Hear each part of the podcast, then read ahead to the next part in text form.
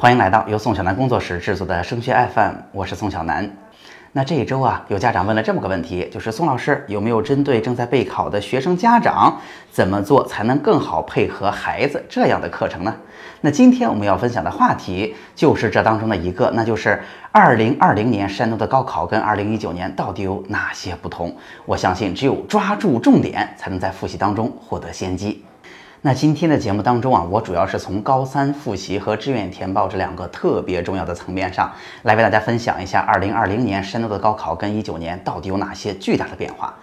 咱们先说高考复习吧。首先，我告诉大家一个不太好的消息，那就是2020年参加高考的同学们要在考试这件事儿当中面临着比19年更大的压力，可以说我们高考更加变得要硬刚了。为什么这么说呢？有两点原因。一个是大家知道，过去啊，其实，在高三复习当中有一个很大的坎儿，就是十一二月份的理综或者文综合卷。那一旦合卷之后，就变了，呃，题量变得大了很多，而且呢，全国卷出题的思路又是那种特别灵活的，所以在这个时候啊，很多同学的成绩都会变得非常不稳定。那之前啊，济南市教研院也说过这个事儿，就是理综一合卷平均成绩掉三十分，这个事儿都非常非常正常。然而在今年，因为咱们不是每个同学文综理综三门学科都一样了，所以这样的呃这个变化去掉了。那有家长和同学说，去掉不是一件好事吗？为什么变得更难了？那可以这么说哈，本来有这么一个考试本身的变化，我们有可能啊通过应试的技巧，因为过去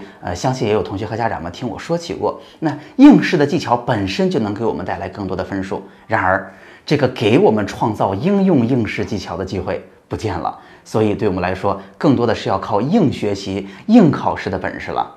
那第二个，还有在赋分上有一个很不幸的因素，那就是大家知道哈，过去咱们的高考啊，无论是呃主科还是三门副科，都是算卷面分的。然而到了今年，除了语数外是卷面分以外，另外选出来六加三的那三科都变成了赋分制，也就是我们考在人群当中的一个什么样的位置，导致我们高考有一个怎样最终的成绩。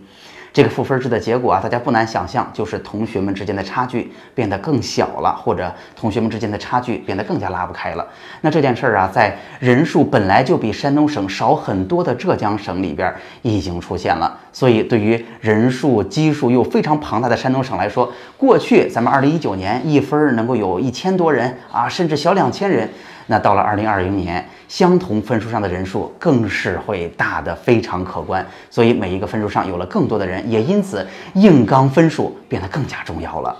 那面对这样的现实状况，我们应该如何应对呢？那仍然是三个特别重要的方面。第一个当然就是基础知识一定要夯得很扎实。所谓的基础知识，就是这些知识我们是不是听懂了，是不是能学会哈，这是一个最基础的部分。第二个当然就是学习方法，用通俗的话说，就是高三的知识量变得那么大之后，我们是不是还能记得住，以及题目变得那么难之后，我们能不能做得出？那第三，当然我一直都给大家强调的就是考试的心理，可能在现在这个时候还没有体现出它的重要性，那没关系，等到高三下学期，我们到时候教给大家如何去应对各种考试过程当中的。紧张和压力过载。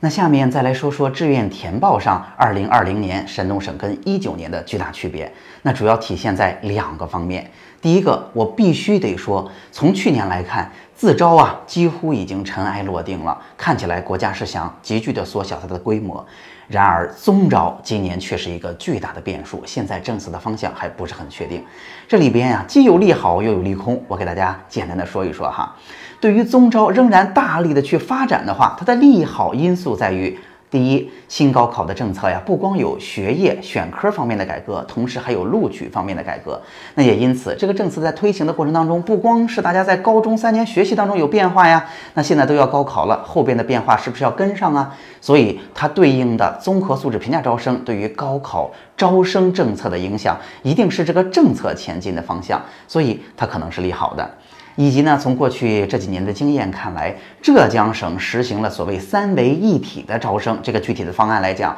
那这是教育政策里边非常罕见的投诉很少的这样的教育政策，所以它在浙江的试验是成功的。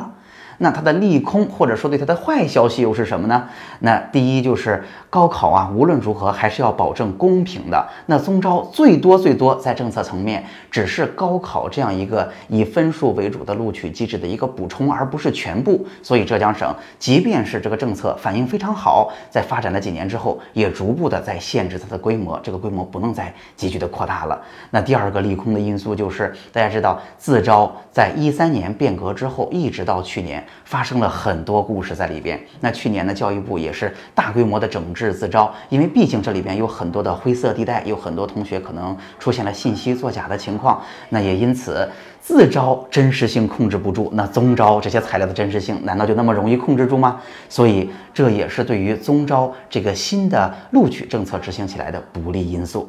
那所以啊，同学们在高中里边应该是在认真的复习的。但是对于高三的家长们来讲，我们对于综招的政策仍然应该擦亮眼睛，拭目以待。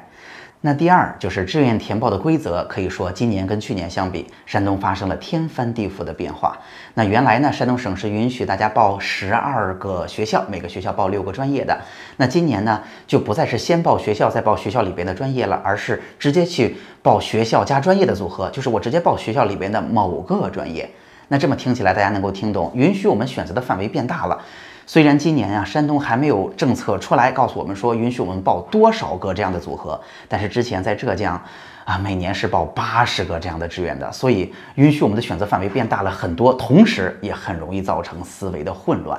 那也因此啊，怎么才能报好今年的志愿呀？我觉得要回答好两个问题。第一个问题就是你到底适合或者你到底喜欢做什么？未来选择怎样的职业发展路径或者专业？那越了解自己，越回答的清楚，那当然就越报得越好。那在这在这方面，我们也有很多的方法能够提供给大家。第二个当然就是我们最擅长的，就是我们值得去了解学校专业，甚至去了解每一个专业在填报当中的填报策略。了解清楚这些东西，我相信对于志愿填报今年抓住机会就会有很大的帮助。还是那句话，那制造了困难并不是坏事，因为对所有人都一样的困难，当我们早早反应过来的时候呢，它就会给我们带来机会。